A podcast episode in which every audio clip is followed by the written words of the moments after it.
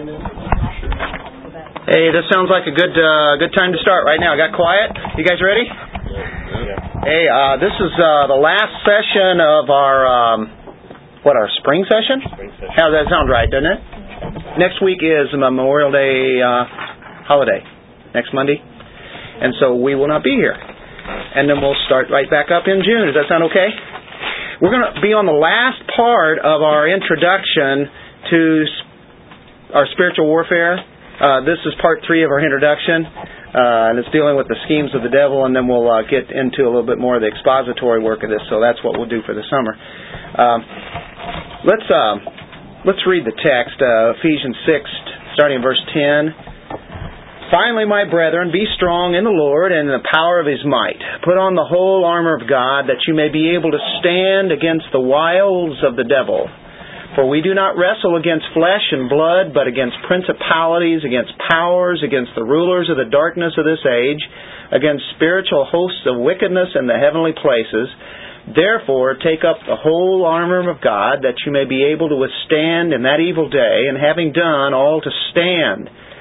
Stand, therefore, having girded your waist with truth, having put on the breastplate of righteousness, having shod your feet with the preparation of the gospel of peace, above all, taking the shield of faith with which you will be able to quench all the fiery darts of the wicked one, and take the helmet of salvation and the sword of the Spirit, which is the Word of God, praying always with all prayer and supplication in the Spirit, being watchful to this end with all perseverance and supplication for all the saints, and for me that utterance may be given to me that I may open my mouth boldly to make known the mystery of the gospel.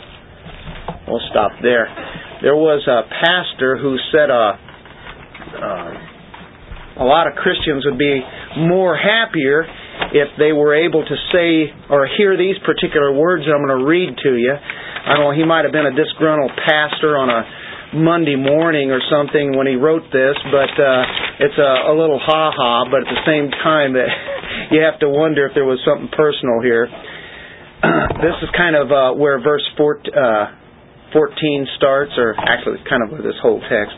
Lay back and relax with the belt of evasion buckled loosely around your waist, with the breastplate of defensiveness in place, and with your feet fitted with pluralism that offends no one. In addition to all of this, take up the shield of grudges with which you can hold on tightly to hurts. Take the helmet of entitlement, the bludgeon of the flesh, which is the uh, word of anger, and air what's been done to you with all kinds of criticisms and complaints. this was a pastor that uh, wrote these words down based off of the opposite meaning here in our Ephesians 6. He said that tongue in cheek, but I have to wonder if there was probably a lot of truth in it. Uh, knowing what was going on in his church. We don't know. But in, anyway, we can kind of get the idea that uh, the armor is a very it's a positive thing, but it means that we really have to fight and we really have to war and struggle. It's uh, sometimes not favorable things that we do, but uh, we know it's real and we know that uh, this is our journey, this is our life, and uh, this is why we are spending quite a bit of time on this text because it's really important to uh, realize it. We've we've read it, we've heard it, we realize it, but uh, we go through each day sometimes kind of forgetting about that warfare that we're really in. We face a relentless, subtle, intelligent, powerful foe that is very much against us because we are on the other side. So how is it that the devil is so active? Well, he's active. The only thing is, he doesn't know he's been beaten um, there has been a victor over him, and um, of course we wait for that time when it's all shown. But uh, there almost seems to be no limit to all the different ways that the devil tries to destroy the works of God, and uh, he gets at us because we are the ones who proclaim him and we are his people. So he does things on a big scale, national scale, international, worldwide, universal, and he also does things on individual basis. and that's you and I. And of course, that's where we come in. He wants to put Christians into a state of bondage. Of course, we've been taken from that bondage, but he wants to put them in uh, um, a depression, for instance. We were kind of talking in that area. Being unhappy. He wants to make people unhappy. He's really good at that. And, uh, or he can make them happy and uh, they're not based on real, true happiness.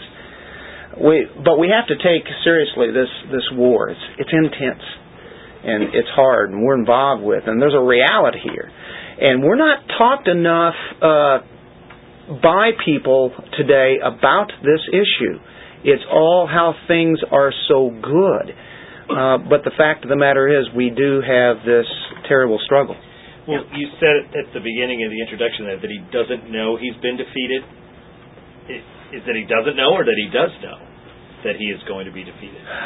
He is fighting immensely. Um, I don't know if he knew what happened at the cross ultimately, or even if he thinks that he has been, or it's been said that he's conquered. He's not going to try to allow anything good to happen, whatever it is. We know that he knows the word, but yet at the same time. Um, well, then if he knows much, the word, then he knows that he's been defeated but then how much of it does he know as far as what we know as uh, with the Holy Spirit in us, though? so, yeah. Um, the Puritans stressed uh, the spiritual war uh, very much in their writings. Either it be the war that we have against the flesh. Um, a lot of times they wrote on what we're dealing with, the war against the devil and we're involved in this frequently. John Bunyan wrote that great book, Pilgrim's Progress, which, how many here have read that? A lot of you. If you haven't read it, read it. Because outside of the Bible, it's one of the most, I think, compelling books about what our Christian life is about. And uh, it deals with anything from false teachers to uh, all the different kind of struggles to spiritual warfare. Everything that you've gone through, are going through, will go through, it's right there.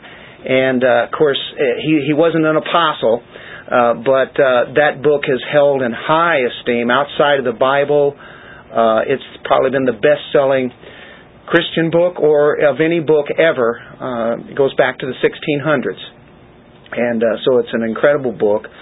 Um, it's a man that uh, was in the city of destruction and he ran from there. Uh, he ran from his family and uh, that city to find relief, and the relief was found at the cross. And then uh, his uh, burden was dropped there as he saw what uh, Christ had done for him.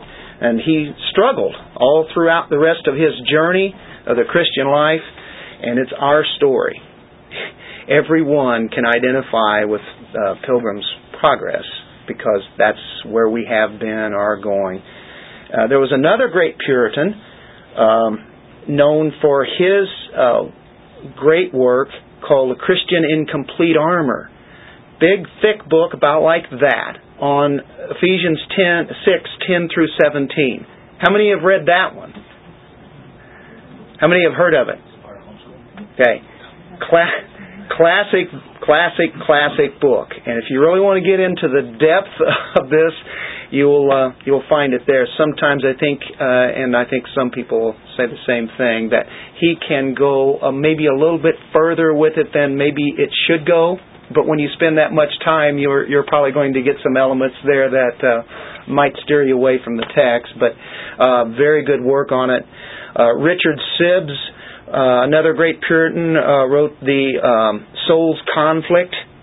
I was talking to Zach earlier. He uh, read the book called The Bruised Reed, and that's really the conflict that we have just in our the, the Christian's life, basically. But again, that's what uh, the Puritans wrote about. You don't get a lot of writing on that today because it seems so negative and it's not as upbeat as what you would like because it uh, shows that uh, we are sinners and we are to battle and battle very hard against uh, the wiles of the devil. Uh, C.S. Lewis wrote a book in the 1900s. Remember that century? this was probably about 60 years ago when he wrote that one. But this is a classic. It's still a bestseller. And I can say that here in this store. I don't know how many copies we have sold of um, the Screwtape letters. But it's been around a long time. Gives you an idea of the reality of the warfare that the Christian has and all, really the, the different ways that the enemy schemes and uh, works against us. So there are some. Uh, there are other books out there that I'd never recommend, and they uh, concentrate on spiritual warfare, but it's not necessarily biblical spiritual warfare. Uh, a lot of the things that are uh, not really necessary. But we do have an urgent call to take heed, to be aware of the enemy, and to be putting on that armor. Um, why don't we uh, begin with uh, prayer? We're going to be going into the Word of the Lord, and at the same time, we want to go to the Lord of the Word. Father, we uh, praise you, and we thank you for your Word, for your Spirit, and as we again enter into your Word that deals with uh, a topic that is so realistic to all of us that uh, it be made clear to us how we are to stand firm.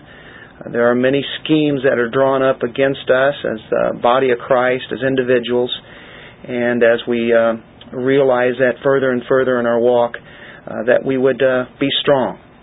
Be strong in the Lord, and that is where we get our power. All the might comes from Him. And as we uh, look at your many scriptures, that you have for us tonight, that uh, it would be put indelibly into our minds and our hearts who you are and what you do for us. In Jesus' name, amen. Um, in our uh,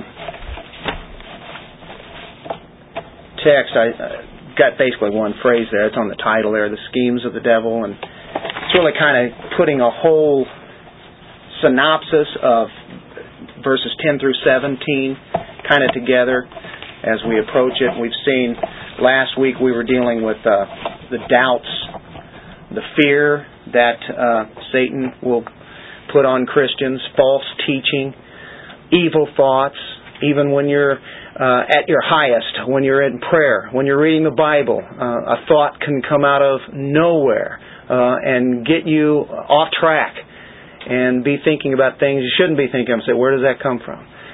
Um, depression, uh, another great tool of, of uh, the enemy. Remarkable manifestation of the devil is to bring on depression on people. They can look back in the past or look at themselves now. Uh, they keep looking back at uh, that and they become depressed and can't get out of that. A sense of failure then uh, can ride over them and um, seems like everything is completely hopeless. And uh, of course, we talked about the um, giant of despair, uh, the castle where uh, Pilgrim Christian was at. Uh, as he was in that castle, and he realized that uh, he had the key. I have the key. I have the key. What's the key? The Word of God. I have that. The promises are here. What am I doing? Self-loathing, and and so the next thing you know, he's he's out of there as the key. Hope. There is hope there. Uh, discouragement. We can become so discouraged so easily. Even when we're serving the things of the Lord, and then when we start looking at um, maybe the numbers, maybe the numbers just don't seem good enough, or uh, I just am not doing enough, or become discouraged from the different, uh, uh, what can you say, walls that come up in front of us. Uh, pride is another one. And of course, that that is a, a great tool of the enemy because that's what got him into trouble, wasn't it? His pride. And, but he uh, definitely will use that to puff people up uh, with uh, their great knowledge. Uh, instead of depression, he will use pride on the opposite end. And even though it's coming from the same angle. Um, in 1 Timothy 3 6, it said, Never put a man into a high position who has been recently converted, because uh, that would be uh, another scheme of the devil that he could be uh, used in that. Uh, pride uh, that mankind has that can uh, come from Satan can lead to jealousy, can lead to envy, can lead to grudges. And so, therefore, Satan has a great handiwork, and his his handiwork is to spoil God's handiwork such as grace salvation, uh, saved by grace alone. Uh, the enemy can play on the ugly pride, and all of a sudden, uh, people become um, more dependent upon their own works and their own service and duties that they've done. And so the enemy uses that, even when we're doing good things. That's how tricky he is. Morals, the enemy will uh, use that as a, another way to get at uh, people. He will tempt mankind in his rousing lust and passions that come his way, all the evil desires. And um, he also can attack bodies. Um, and what I mean by that, he can cause a blindness, um, he can cause deafness, uh, he can even cause death. Um, go to Job chapter 2, verse 6 and 7. And this is all under the sovereignty of God. We tried to stress that last week. So we, we can't forget about that. God is always control here. He can only do things in whose permission? God's permission. In Job 2,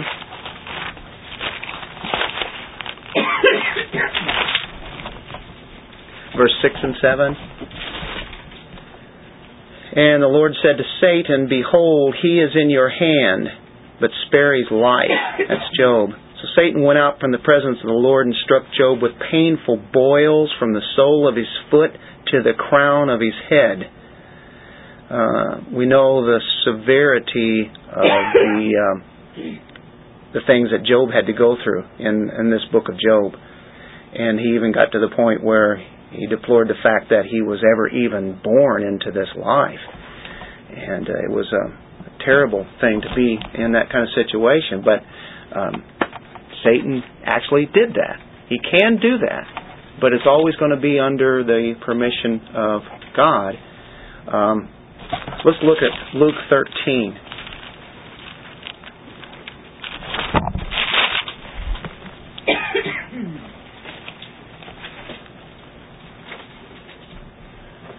Verse 10 this is where there is a woman who's crippled. Uh, he's teaching in one of the synagogues on the Sabbath, and behold, there was a woman who had a spirit of infirmity, 18 years, and was bent over and could in no ways rise herself up. And Jesus saw her, he called her to him, said to her, Woman, you are loosed from your infirmity, laid his hands on her, and immediately she was made straight, glorified God. Uh, we have a spirit there uh, that is working and so this physical ailment might have come more than just um, something natural. Um, there's a, a demon evidently that has influenced this situation, but um, here Jesus just declares that she has been healed from that, and uh, so that's it. Verse um, verse sixteen. So ought not this woman, being a daughter of Abraham, Jewish lady, whom Satan has bound, think of it, for 18 years, be loosed from this bond on the Sabbath. So there we have it clear there. Satan bound her up in that infirmity. So he can do those kind of things. Uh, it's kind of interesting. Paul even says when one has who has been involved in the church and done immoral acts there has to be church discipline put on them, and he tells them to put a person out of the church and turn him over to who? It's an incredible statement, isn't it? Why would God tell Paul to tell them to, to do that? Uh, because of the sin that was involved, there is to be discipline done. In 1 Corinthians 5 5, you'll, you'll see this. Just to get the context, verse 1 says, actually reported that there's sexual immorality among you, and such sexual immorality as is not even named among the Gentiles. They don't even do these kind of things. That a man has his father's wife, and you are puffed up, and have not rather mourned that he who has done this deed might be taken away from among you. For I indeed, as absent in your body, but present in spirit, have already judged, as though I were present him who has so done this deed. In the name of our Lord Jesus Christ, when you are gathered together, along with my spirit, with the power of our Lord Jesus Christ, deliver such a one to Satan for the destruction of the flesh, that his spirit may be saved in the day of the Lord Jesus. Quite a quite a thought there. Deliver him over to this kind of sentencing and thrusting him, taking him, putting him all the way into the uh, satanic world, if you may. And that would be just more or less just letting him be, not under the protection of the church anymore. There is a protection being in the body of Christ, and we have the prayers of the saints, we have the Word of God around us, and when one is put out there now, um, they don't have uh, the protection of that church. Um, they are out in the world. They feel that system, and they feel the satanic system oppression upon them. Uh, it would desire you would desire that that person then would get on their hands and knees and repent of their sin, and this is a, a terrible sin, and not even the Gentiles would do. So turn one over to Satan. Uh, how about 2 Corinthians twelve seven? Here you have Paul, a believer, Paul the apostle Unless I should be exalted above measure by the abundance of the revelations, a thorn in the flesh was given to me, a messenger of Satan to buffet me, lest I be exalted above measure. To keep him from pride, God gave him uh, a thorn in the flesh, a messenger from Satan. That is powerful to realize that God would actually do that. He can use the enemy for our own good. Romans 8:28 God works all things together for good to those who love him and are called according to his purpose. That's how great of a God he is. He can even use Satan, and he does, to bring upon judgment, to bring upon correction, or just to keep one from going into pride, like the apostle. And Paul had prayed, and uh, I think what three times and God never took that from him. He said, "My grace is sufficient for you." Yes. There's also that parallel passage in First Timothy, parallel to that First Corinthians passage. Um, Alexander, who I'm, who I, whom I have handed over to Satan, that they may learn not to blaspheme. Handed over to Satan. There's more than one example. It's just weird. that's a terrible sin, blasphemy. Yeah, those are difficult passages. I'll say. And if, what question to ask? Yeah. if somebody walked off the street, they'd think you were crazy talking about. But if you don't get the context. So, we see that um, Satan can work on your mind, as we've talked about, putting doubts and fear and evil thoughts and false teaching and depression, and discouragement and pride and all those. Uh, so, the mind, the emotions, and in our actions. He's he can be involved in all of those.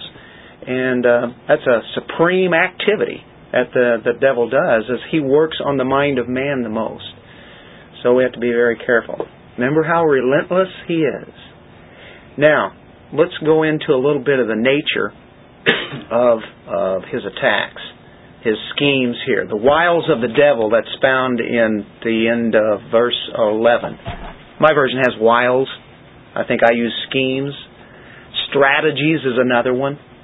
Another good definition for it. Your versions probably have different ones. Anybody have uh, an interesting one? What verse are you in? That's at the end of verse 11. The wiles of the devil, schemes of the devil. How's he attack? Well, he attacks by using schemes. These plans, he's scheming against us. We're engaged in a terrible warfare. It doesn't seem like it at times. Most of the time, it doesn't even seem like it at all most of the time the storms really aren't here, are they? We have a lot of storms that come through, and it seems like it's 24 hours a day, seven days a week, 30 days a month lately, doesn't it? But really, you wake up of a morning, and sometimes the sun is out there. You know that, hey, there's a good chance of it raining, and we'll probably get rain tomorrow. We'll probably get it Wednesday. We'll probably get it Thursday. Um, but what about those days when we have sunshine? You know, this is just taking a, a physical element, something that we have. You know, and it, the storms really don't last that long. We have them come through and boom, they're gone, and uh, you know we wait for the next one. Um, by the way, uh, before we close tonight, we want to say a special prayer for uh, the people down in Joplin and all the ones who've been involved in uh, terrible catastrophe. Worst one since 1947, they are now saying. And the death toll I heard on the national news earlier was 110 people now they have found dead, and there probably could be more under the rubble. So we want to make sure to keep those guys in prayer. Yeah, some have been found alive. Hope they find a lot more alive. Um, make sure. Uh, has anybody thought? Wonder if that came from the devil or just come from the Lord? You know? The they're talking about the natural rain and stuff like that. But all that, you still constantly assess what's the damage that's been done from those storms and stuff like that too. And I think the same thing that we do in our spiritual life. We need to assess what was the damage that was done. You know, what you know, did we win or did we lose out of those storms and? What what happened that storm? How did we uh, stand up with the word of God, or did we fail? Yeah, that's uh, that's matter of fact, kind of later on when uh, we get into the uh, the routes the routes of the attack, and we, yeah, that leads right into that. Well, uh, uh self examination. But it's about watching. You have to watch. Even after you've been hit, that's another way of being able to watch. You want to be able to watch beforehand, before it happens, but even after it's happened. Um, we know that he's subtle. Uh, how's the word uh, pronounced? His subtlety? I almost want to say the subtlety. subtlety. Um, go to 2 Corinthians 11.3. Boy, the Bible has a lot to say about the enemy. We don't spend a lot of time on it, but it's here, and find it constantly through Scripture. 2 Corinthians 11:3. But I fear lest somehow, as the serpent, as the serpent deceived Eve by his craftiness, so your minds, see, minds, may be corrupted from the simplicity that is in Christ. There, um, we know he's saying the serpent deceived Eve. He works through deception. He is very subtle. He doesn't come around with his horns and his uh, that typical look that we always have in those pictures, and that we know. Oh, that's that. he introduces himself. Hey, I'm the devil. I'm here to cause you trouble. doesn't really usually operate that way. Uh, a lot of times you don't even know that uh, you're even being bothered by him or his cohorts when we say the devil, it's his whole teamwork. He can only be at one place at one time. He is not omnipresent. He is not equal to God in any manner or form. God uh, created him. 2 Corinthians chapter 2, verse 9.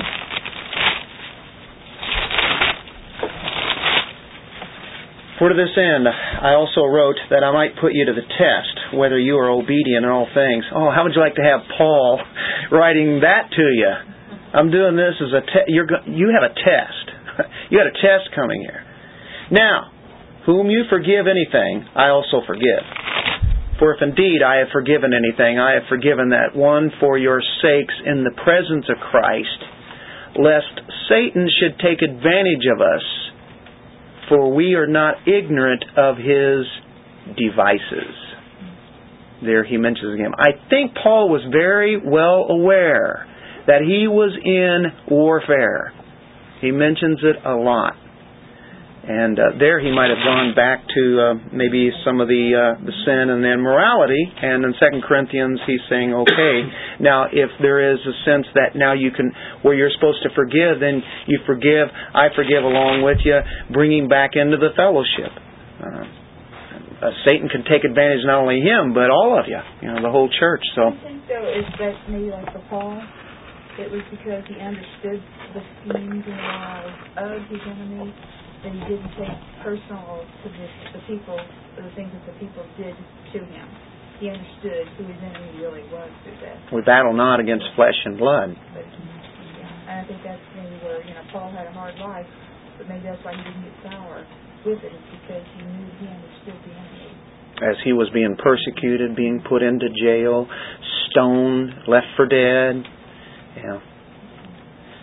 Go to 2 Timothy 2.26 and he talks about um, that again in uh, the pastoral letter. Quite frequently he does mention it.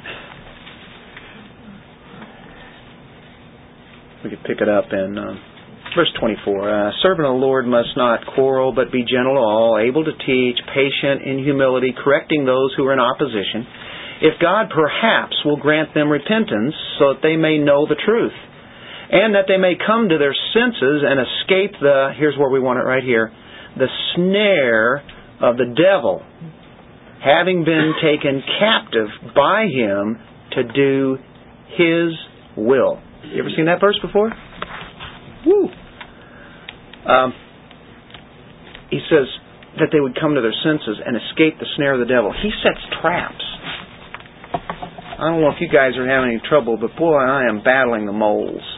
Does anybody have mole problems? Yeah, well. Yeah, yeah. let them have. I, I'm about to come to that conclusion. Just let them go. you know, I don't know if there's anything that can get them. All that rain, they had to, had to drown some of those down in there. and there was one laying out in the driveway this morning. Carolyn said, "Look, you win this round. We won one. Eldon, one of them. One of them. We know one of them's gone and dead now. I've never beat one in my life.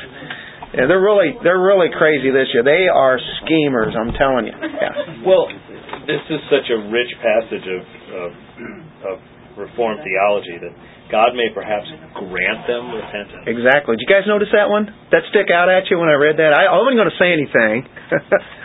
Thanks, Bill. That's right. We can't even work up repentance. He has to grant that to us. He gives us repentance. That's how great of a God that we have who gave us repentance, uh, the sorrow for sin, and the desire to turn away from those evil things because we were dead in our trespasses and sins. How can we repent when we are dead? We can't. But He grants us repentance. He grants us faith also in other passages we see. Faith and repentance are requirements for salvation, and they all come from the gracious God. Glad you said that because Paul definitely uh, was not afraid to uh, mention um, doctrines of grace throughout Scripture, and there is another one right there. They are doing the will of Satan, and he says, perhaps God will grant them repentance. How about Second Thessalonians chapter 2? We're not going to go through all of these I had right there. We have really taken a lot of time just on this, but um, it is. Everything's so rich through here. Any part of Scripture is so rich. Second Thessalonians 2, 8. You ever heard of this one? And the lawless one will be revealed, whom the Lord will consume with the breath of his mouth and destroy with the brightness of his coming. The coming of the lawless one, here's where we want to concentrate. According to the working of Satan, with all power, signs, and lying wonders, and with all unrighteous deception among those who perish because they did not receive the love of the truth that they might be saved. And then look at this. And for this reason, God will send them strong delusion that they should believe the lie. That they all may be condemned who did not believe the truth, but had pleasure in unrighteousness. These are hard passages that we're looking at tonight. You usually don't um, get these verses as young Christians um, and there's a time and a place for these, but these are found throughout Scripture. If you read Scripture, you're going to run into them. Uh, it's not that we're just trying to hunt things down, it's all over the place. Paul knew his battle. And those are just a few. Uh, that's just a few that we're, we're looking at there. Now, that's just through his subtlety, how subtle he is, as we see through those. Um, his schemes are manifested. How, how are they manifested? Well, I like to use the word mask. He masks himself. He looks different in all sorts of different occasions. And he uses these over and over and over again, just in different ways. If he can put a mask on, it's hard to de- uh, tell what's really behind this disguise. One of them is that he transforms himself as an angel of light. Uh, go to 2 Corinthians 11. verse 13. We were in 11 earlier, but uh, this goes a little bit further. Funny, he'd be talking about this to the Corinthians, isn't it? He wrote a scathing letter here in 2 Corinthians. He had to correct them in 1 Corinthians and 2 Corinthians. They were saying things that he wasn't an apostle and that he really wasn't for real. He was false. So he has to clarify to them that he is an apostle of Christ. And uh, here in 2 Corinthians 11, he is warning them of uh, what can happen. Verse 13 For such are false apostles, deceitful workers, transforming themselves into apostles of Christ. And no wonder. For Satan himself transforms himself into an angel of light. Therefore, it is no great thing if his ministers also transform themselves into ministers or servants or deacons of righteousness, whose end will be according to their works. So, uh, the mask, uh, again, very deceiving, uh, transform, looking good, looking really good ministers of righteousness they even appear to be. Think that pastor earlier you were reading from, you think that's what he got a hold of in his church? I don't know. Sometimes the enemy appears as a friend. As a friend. Um, how did he appear to Eve? Come in there like a lion? Trying to scare her? This snake actually looked must have looked beautiful. That she'd even have attention uh, and listen. You would think if there's a snake, you'd want to get out of there, right? And uh, she talks with the snake, so he can come as a friend and um, make one be comforted. Yeah, counselor. Um, Satan will suggest things. He won't ram it down your throat. He will just make suggestions. What did he say to Eve? Has God has God said? just you know, just throw that out there. Has God really said that? He just insinuates, right? He insinuates. Or uh, then he can come as a roaring lion, as Peter said, and that's really scary. Uh, hard and heavy, satanic attacks, heavy threats, makes you fear and tremble. It can come that way. Uh, he can come in quoting Scripture.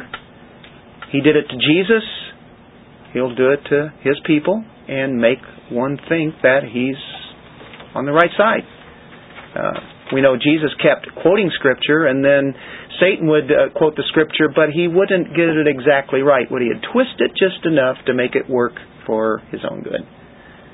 But he lost. Uh, the I think one of the best ways that he uh, does, I think probably the most clever, is to conceal. He conceals himself. If he can make people think that he doesn't exist, then he even can work better. He hides himself, or like he's not really here. No mention of the devil at all. So therefore, it's it's more comforting to not have to think about the devil, isn't it? And so here we are talking about these kind of things, and I know nobody's going to be here next week because of this holiday. Thank you guys for staying with it. But uh, uh, the liberal churches of today, they are not going to talk about Satan. I mean, people be leaving their churches. They are already, though, aren't they? Hmm, the Word of God is not being preached, huh? Um, if if he can get God's people or professing people to think that there is no such thing as a devil, no personal devil, it's just evil, but no real personal devil, then he's won quite the battle, hasn't he? If uh, you can, th- if if you are under attack and you don't know it, you have the enemy in your own country, and um, and it's not been announced, and they're taking uh, a little area along with another area. I can think of um, the Muslims, the way that they've operated for hundreds of years. They go in and take a little tiny area, And not too long after that, they have that area.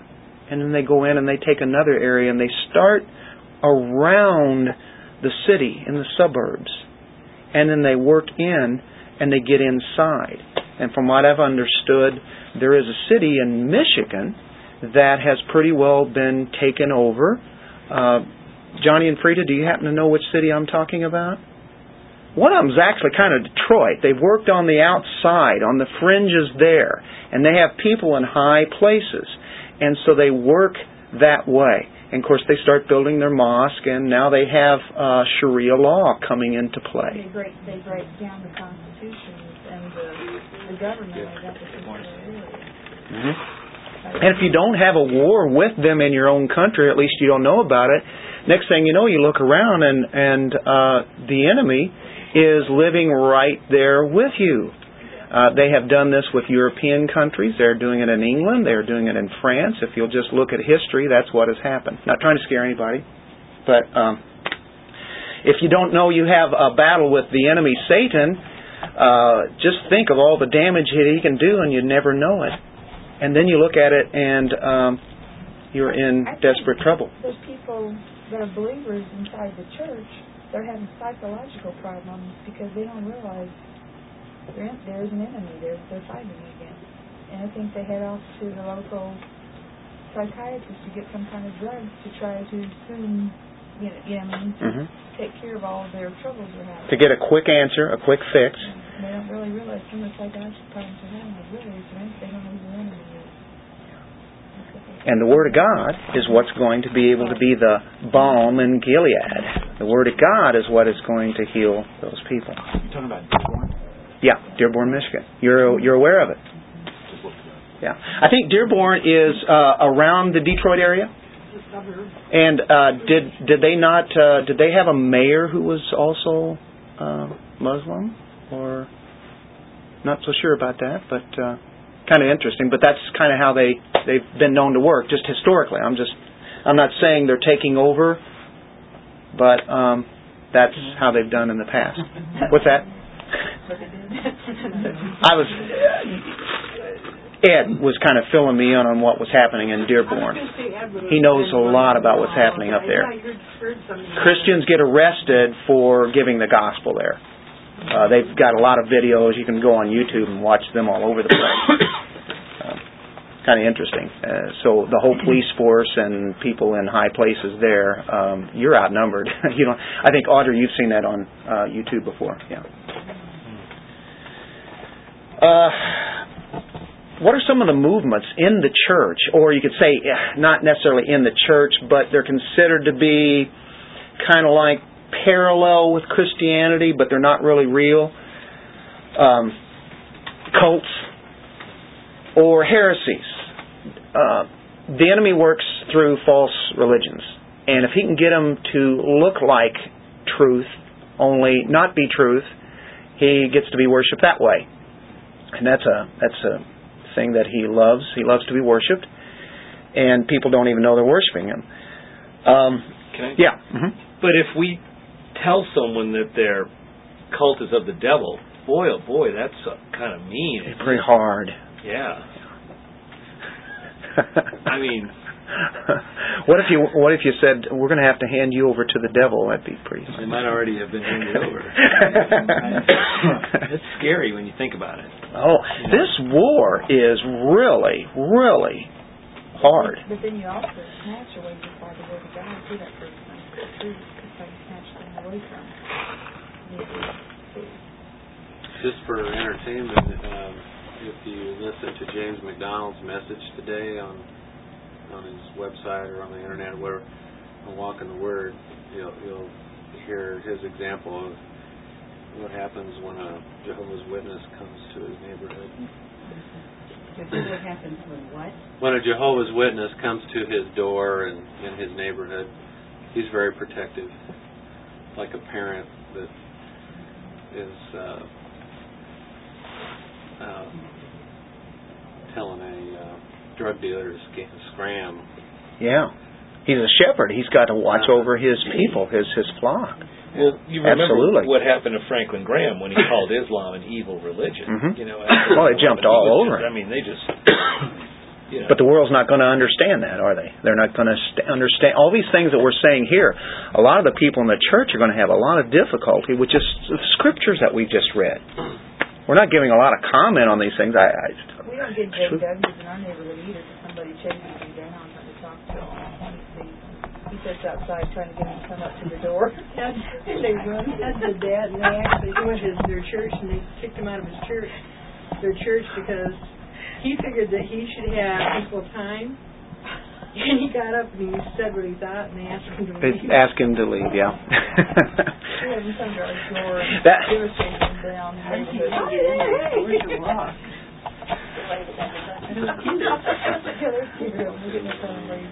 What's the definition of, of a heresy? There's heresies, then there's cults. Are there any differences? Yeah, there is. A heresy is where you have a denial or a, a doubt about a particular doctrine, a, a, major doctrine, something that's important, something that is established Christian doctrine. Let's say resurrection. Somebody starts going off on that, and all of a sudden they say, "Well, you know." Um, he resurrected, but he didn't really resurrect physically. Now we know there are plenty of scriptures to counter that. Now you've got a heresy going. Uh, it can turn into a cultish thing too, but uh, and then there's apostasy. That's another thing. That that's a departure to stand away from uh, the Christian truth. That's to to know what the truth is and to totally depart from it. To know it mentally and then depart. That's apostasy. Definition of a heresy says, okay, um, what this particular doctrine is here, uh, this this person starts going wrong with it. Um, and what he does, whatever has been stated as far as Scripture is concerned, and then down through history, we have a lot of um, sources to draw from uh, not only and scripture is the most important thing, but then that, those were defined. We have some helps through church history because of the creeds, because of the confessions, and they're going to cover those major doctrines. And when somebody starts swerving away, still staying in the church, but they're taking one doctrine, they're going too far with it, or not enough with it, or it's just a total different idea, they have developed a heresy. Now Luther was considered a heretic because he was seeing a different way of salvation than the Roman Catholic Church. Uh, he might have been a heretic to the Roman Catholic Church, but he was not a heretic according to the Word of God. He was lining up with that, and so therefore you have the Reformation. A heretic um, is not going to hold to a particular doctrine in the right way. Um, look in Galatians 1 8, and Paul had to counter heresies and false teachings a lot. And uh, whenever he addressed the Galatians, because they were buying legalism, uh, just like Pharisaism and uh, a lot of the things that uh, the the Judaizers were accomplishing, and he wrote to the Galatians in a scathing way. And in verse uh, 8, he says, But even if we or an angel from heaven preach any other gospel to you than what we have preached to you, let him be accursed. Let him be anathema. Let him be condemned. That's pretty uh, serious. So would the Immaculate Conception of Mary and the co-redeemer status that she has in the Catholic Church be considered a heresy? And when you have, and, and then you have a whole pulling away, only using the same terms, I know that some would get uh, offended or disagree with me on this, but I would have to consider the Roman Church a cult because of many of the pagan influences that have come into that. And boy, if you say that to anybody today, you get blistered. Because how can you say that? There, there are Christians. There can be Christians in the Catholic Church. But um, when you have heresy after heresy or a different way of salvation, which they do, you have to be baptized in the church. You have to say prayers to Mary. You have to be in church once a week at least. I mean, you have all these, and then yet, what does the Bible teach of how you're saved? The most important element. What's you're saved by grace through faith, that not of yourselves. It's not through any church, it's through Jesus Christ. To me, that has gone totally away. They're outside the pale of what true salvation is. So that's why I say they are not uh, uh, just heretics. They uh, they're, they're cults and the, along with the JWs, the, the Mormons, the Way, International, Unity, Theosophy, Christian Science. Uh, the difference between cults and uh, heresies we, we see, but uh, what's a cult then? Well, it's a devotion to not only a belief, but uh, almost always cults have starters. They have somebody who starts it, a particular individual, and they exalt them to the top. That particular individual got a, a personal revelation from God, and uh, whether it be Joseph Smith. And you'll notice a lot of the cults started in the 1800s along about the same time the Second Great Awakening was happening. But as these cults developed, uh, you got you always had a special revelation by a particular person, and uh, as time went on, they got more revelations. Oh, we did we used to do this, now we're not doing this. Uh, you take the Jehovah's Witnesses, you could have a blood transfusion. Then all of a sudden, one year they changed it, and now you can't have blood transfusions. you know, just just things to di- divert you away from the the truth of, of God's word. So then, one of the schemes would be to try to make us to think that everything's just okay. You know. Yeah, that's probably one of the best best ways. Sleeping, a lazy sleeping church. I think I think we see that in Revelation, don't we? Lazy sleeping church. Uh, a heretic can take an interpretation, have his own. Cults will have their founders who've had a revelation and they go completely off. They don't agree with really hardly any doctrines that we believe in. They never believe in the deity of Christ. They uh, almost always uh, do not believe in a in a literal hell. Uh, you can go on and on. Just take that the Word of God. Usually they have their own revelation along with the Word of God, but that it's rated higher over the Word of God. In the Catholic Church, you have not. This is not the authority; it's an authority along with the magisterium of the church and then traditions. And and right, that's that's where you always measure out uh, whether one is a they're from a cult or not. Ask them who, who Jesus is. Always start with that. Don't get caught up on all the other stuff. Find out who Jesus is. You can't go any further if you don't have agreement on that. Um, and then some take cults and and they have a dead ortho, uh, dead orthodoxy, and um, you know uh, people um, are not happy in a particular church, and a cult comes along, and they start uh, offering them happiness. Look, uh, people uh, in the church sometimes look like wretches, and they act like wretches, and they're miserable and they're unhappy. A cult comes along, says, "Hey." Here's what we have to offer over here and all of a sudden it sounds really good. People get swept up by it. They they actually have baptism. Oh, they do. Okay, well that sounds like where I've been, but you guys sound more loving, and boom, there they go. They're off into terrible teaching. So you know, cults are really uh, subjective, really more than uh, objective truth. And of course, the truth is the Word of God. Um, what time am I at? Five minutes? All right. Let's get into watching. All right. Number four here on your sheets there. We have to watch out. I say, okay, you give me some really bad news here. Uh, I feel really uncomfortable. Well, what do I do? Well, as we look at uh, this text in Ephesians, uh, further on into that uh, area, he talks about us watching. Be watchful to this end. That's right at the end of verse 18, with all perseverance. You really have to watch out for the schemes of the devil. He's very subtle. We've seen that.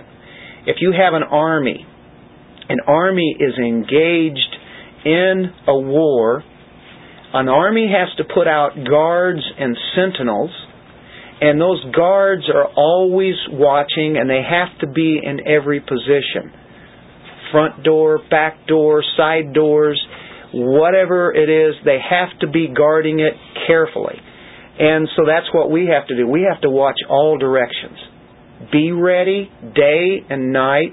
Be ready for the front door, the back door, the side doors, the front windows, the back windows, because however the enemy can get in, he will use that to go after you. So if you're in a real warfare, you're going to be guarded, aren't you?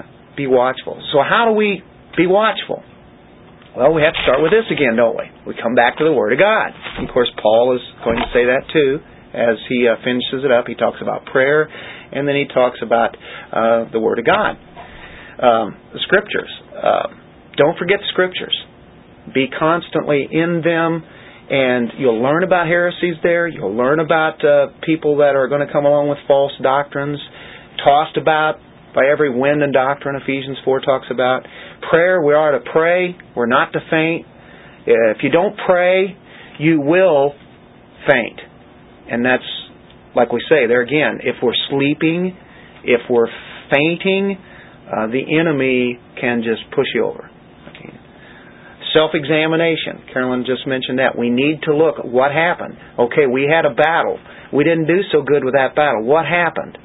Well, we first of all we have to say, was I really? Have I been in the Word? Have I really been in prayer? Have I been putting my armor on?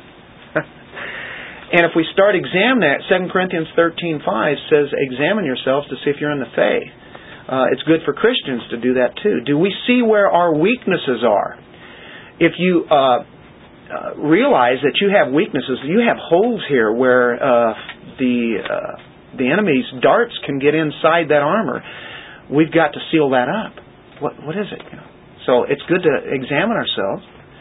Um, what's the route of attack? Well, kind of where we look at it again. How does he how does he work? What's the mind? It's the chief one, right? He deceives us there. That's, that's where he gets us. The mind is the highest gift that man has. The mind is an incredible thing that God has given us. We were created in the image of God in that we can we can think and reason. Um, we can communicate. Uh, that's things that God uh, does, the triune God, and He allows humans to do some of the things that He does. If you're Christians, then now we get a right view of how that is to be. And now we are new creations. And we are becoming into the image of who? Jesus Christ. The emotions. That's another route of attack. The feelings, the sensations, the desires, the moods. Somebody is really feeling low and they're feeling lower every day and then they start having a lot of physical problems and those physical problems are driving them crazy and they can't function right and now it seems like they really don't have time to be in fellowship. They don't have time to read the word. Uh, they're down and out. They're on the floor. Uh, the count is down to nine. I don't know. Depressed. The emotions are there. The emotions are leading. And what is supposed to be leading? Don't let your heart lead you, right? People say follow your heart. Don't do that. Don't do that. Do the objective truth. Go back to the promises and say, oh, I have the key. It's the Word of God. Here's the promise. Here's what He says. Here's how I beat the enemy. I put the armor on. Oh, I forgot. I didn't stand firm, did I?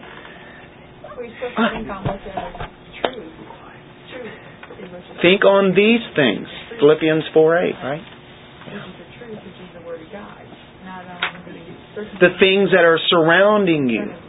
Because those can overwhelm us, they can get so huge that now all of a sudden we cannot, we cannot battle. So the mind, the emotions, and of course the will or the actions, the very actions themselves, uh, what we do in practice depends mainly on our mind and our experiences, our emotions. So the will is going to follow what you think. How you think is what you're going to wind up doing. And so the devil attacks upon these three lines. And uh, getting ready to close it out here. It's, it's 8 o'clock. Um, imbalance. Satan is the master of getting people unbalanced. God is the perfect balance. perfect balance. That's, we we're always after that, aren't we? A perfect balance. And and of course, His Word is um, if somebody neglects their mind and they build up their body and they get all sorts of muscles, um, but they're not able to really think any other way. That's just all they they're so consumed with building up their body. they don't have proper relations with people or their job or anything. You know, they're they're out of sorts. They're they're imbalanced. Or what happens if you do everything for your mind, you feed it, boy, I mean, you get intellectual and everything, reading stuff and you don't do anything for your body, don't do exercise or anything. See, we're getting the whole man involved here mind, emotions, and will. If the enemy can say, okay, I'm having trouble getting them here and here and here, let's see, maybe I can concentrate on, oh, he likes to read. Okay. I'll get him into really reading, get, him, get some more temptations uh, to to read, maybe even some good stuff, and he's become imbalanced because the rest of himself, the emotions are not there. What happens if you have orthodoxy but you don't have emotions involved? You become dead orthodoxy. You don't have any life to the thinking. And so therefore that's why some churches can be very doctrinal but there is no emotion involved. You need all the ingredients for the right proportions. If you're defending your country, you want to put the right amount into the Army. You want to put the right amount into the Navy, the right amount as far as the Air Force is concerned. Why do we have all of those? Because we can get attacked from the sea, from the ground, the air, and so we have all those. Uh, it, there's a balance. The balance is so important. Intellectuals need uh, they they do. They tend to forget feelings. And people who are on feelings and emotions tend to forget about the truth don't they? Anyway they put all their tensions on the uh, their experiences. They look for the sensational things. And a lot of the cults and even in far outside um, churches today. They'll have all sorts of emotional things going on in there. Man, you should have been there last night. 500 people got saved, and we did this and we did that. You wouldn't believe how many miracles there were, and you know, I mean, things are just going, wow, that's great, you know. And but there wasn't any preaching of the word. There's no teaching of the word. The word wasn't there. Say, wonder if those things were really for real. Objective truth. What about that? So people love to sensationalize. They hate doctrine. I'd rather not go for the doctrine. I want to see these things happen. That is a baby, baby Christian at best. The devil tries to upset balance, variety. You ever looked at all the different kinds of foods we have? It is incredible. And just, uh, you know, we, we've got to have vegetables, right? We need we need other kind of vitamins from different things, and so we have this group and this food group and this food group. Guess where that came from? Came from God. Uh, look at all the different colors he has. I'm looking at all the different colors out here. What if we all just wore white and that was it? You know. We still have a lot of colors because things. yeah, yeah, we Go to the bottom of the ocean and start looking at all the different kinds of uh, fish there, right? Wow. All the different kind of animals we really don't ever see unless we look at um, uh, what uh, national. What is the uh, History Channel or Discovery Channel? Discovery Channel. There, that's what I was thinking of. My God is really tremendous when you start thinking about his uh, the way that he has made things in creation. Variety, unbelievable. And that's what he does with us. He has given us such variety and we're all different, but yet even individually we have so many different interests that we have. But He's interested in the whole man, the mind, body, the soul. All of that is what He has given us. But the devil will try to upset that, have us concentrate on one of those things, emotions, or the body, or or particular actions. And then all the different philosophies We'll wind us up here. Um, I think he said in Colossians 2:8, "Beware lest any man spoil through, through uh, philosophy and vain or empty deceit." Even man is doing that, but Satan works through that. He's over in charge of anything that's false teaching. Ultimately, it's coming from him. He's the prince of the power of the air. The whole world lies in the lap of the wicked one. First John. So our supreme authority, God's revelation, right here, the Greeks stood for Plato, Aristotle, Socrates. Remember those guys? People got so much into that during the, the Greek realm, and of course that's why Paul had to address the Corinthians, for instance, and other people at that time. He says in 1 Corinthians 1.21 that the world cannot know God by its own wisdom. God is the one who reveals himself so that we can know him. He reveals to us. And um, this is a love letter to us personally. Personally to us spend a lot of time in it because this is how we get to know who our great God is, and that's how we can then uh, detect the counterfeit. If you know the truth, right? Then you can find that. Well, I think that ends this particular session up, and we'll take up the text uh, in its expository way starting in two weeks. Thank you guys for coming out and being quite the uh, encouragement to all of us. Anybody have anything to uh, to add? Yeah, we want to uh, put Joplin as an emphasis in our prayer tonight. Still at 116 as far as I know. 116 now. Anybody have any relatives in that